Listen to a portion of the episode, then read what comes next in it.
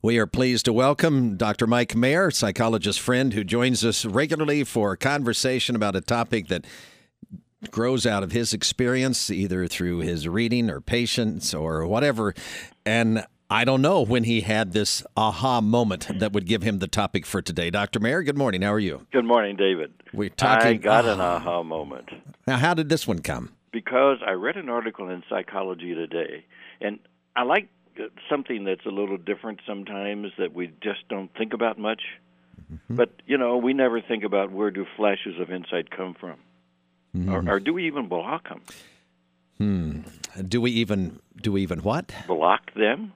Block them. Block their transformation. I don't know. I mean, we might. I, I wonder if I have stymied some aha eureka moments. Well, there are the research out there is showing us how we can have those and allow those and encourage those you know, they talk about a guy who was driving home uh, from a wedding, and um, actually, what happened, uh, he he saw something flash before him. He turned his head, and it was a moose that hit the hit his car, mm. and so um, he almost could have died. And people said, "I'm surprised you're still alive," but he was wondering. Uh, so what happened a few weeks later, when he was going through his daily routine, was one of these moments when you decide to check out your life's path. He got one of those. Hmm. And he asked himself, what advice would the 90 year old me give to the me of right now? I thought that's a clever way of looking at life. Mm-hmm. And he was a, he was a, a tech consultant, and but he always loved photography.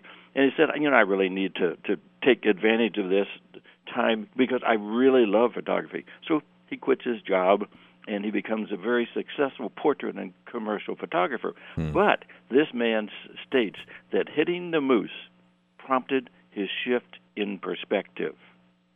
Hmm. Now, according to research, uh, David, uh, w- uh, the research of, of, of William Miller, he's an emeritus professor of psychology and psychiatry.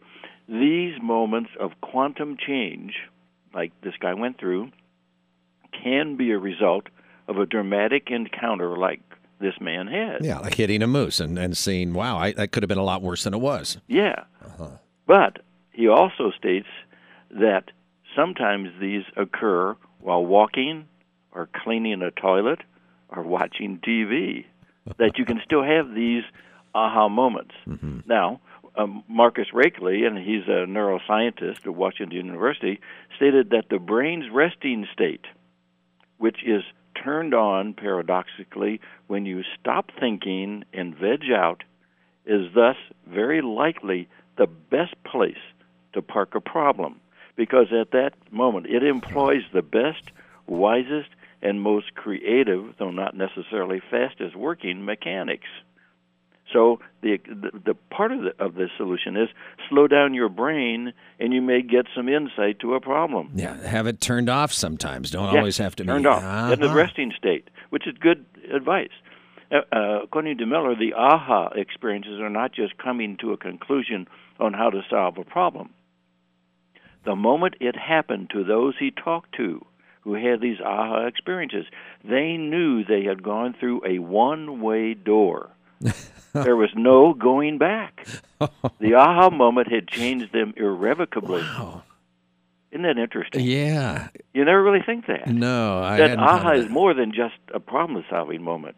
It's a major life-changing moment. Yes. I guess I haven't had many of those. uh, uh, yeah. Maybe we don't slow our brain down enough. I guess. So the unfocused brain is is um, is one tool for the job of problem solving, but research feels other things are needed. Uh, research suggests that thinking about a problem too methodically is often an impediment to solving to solving anything because it we actually block potential solutions from floating into our conscious mind. Uh-huh. Another issue, uh-huh. and this is the other piece, it is important to remember that we need to know the pieces. You can't solve a puzzle without all the pieces. So you accumulate all of your experiences and background, and then it's possible for the association to cleverly occur. So, for the neuroscientist Raichle, 10 years worth of work on activation became suddenly relevant while walking from his office to a nearby conference, a conference that was on his research. I got it. He put the pieces together. He had All- done the background, had them all there, and then in a moment where he wasn't trying to solve it, they all came together. Came together. Ah, ha! I see it. we must have the pieces to the puzzle before we back off the problem. Mm-hmm. And the third, and the, the last piece is a hunch is a kind of a pre-aha. Like budding thoughts, budding feelings also need to be elevated, according to Dr. Antonio uh, Damasio. Get good at the care and feeding of hunches. We might prime ourselves for insight. I like that. So what do we learn? Okay, gather all the pieces of the puzzle, as many as we can. Be aware that the dramatic, traumatic events, as well as ordinary events, can trigger an aha moment. These moments can come at any time or any place, and the times you rest your mind, stop thinking, and veg out can be the best times for an aha moment. And don't forget to listen to your gut feelings. So that's kind of the, the pattern. That's pretty cool. I had never given thought to that. I never heard anything discussed about how to um, maybe cultivate or expect an aha moment. That's true. That's pretty good. I've got a, a what we call a verbal riddle that people use in for when you're looking for insight. Uh, this is an example of, of, of allowing our, our mind to, to relax and try to solve something. A man was washing windows on a high rise building when he fell from the 40 foot ladder to the concrete below. Amazingly, he was unhurt. Why? He wasn't all the way up the 40 foot ladder. You are right. He slipped from the bottom rung. Yeah, yeah you got it. Your insight was great. Aha. So th- that's the insight moment for today, and and I think that was the point I wanted to make is that we just need to slow ourselves down. Yeah. Next time, those next time my uh, wife or child or somebody says, "What are you doing? Looks like you're doing nothing. You're just staring out into space." I say, "No, I'm fostering my aha moment.